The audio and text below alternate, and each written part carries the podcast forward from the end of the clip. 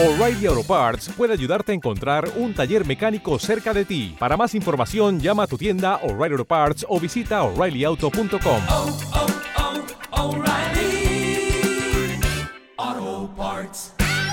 casos que más polvareda ha levantado en los últimos meses es el que gira en torno al excomisario Villarejo. Sus presuntos trabajos ilegales por encargo de empresarios y políticos siguen bajo la lupa de la justicia. Hoy nos fijamos en el origen de la investigación. Televisión Española ha hablado con la persona que dio a la Fiscalía las primeras pruebas para tirar del hilo.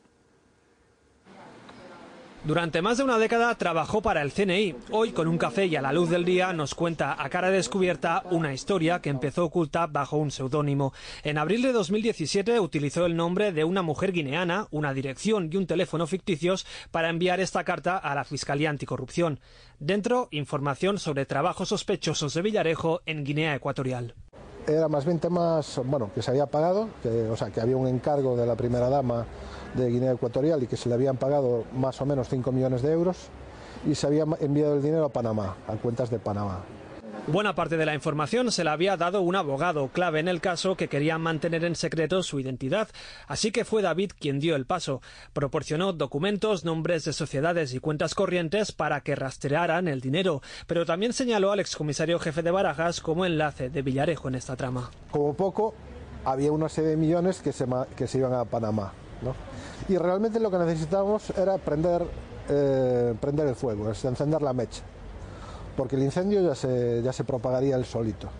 Pero de alguna manera había que poner el cascabel al gato. Siete meses después, Villarejo entró en la cárcel, algo difícil de imaginar un tiempo antes. La sensación que me, siempre me dio to, toda la gente que hablé es que Villarejo era intocable. Mm, di por hecho de que a nadie le interesaba abrir la caja de Pandora.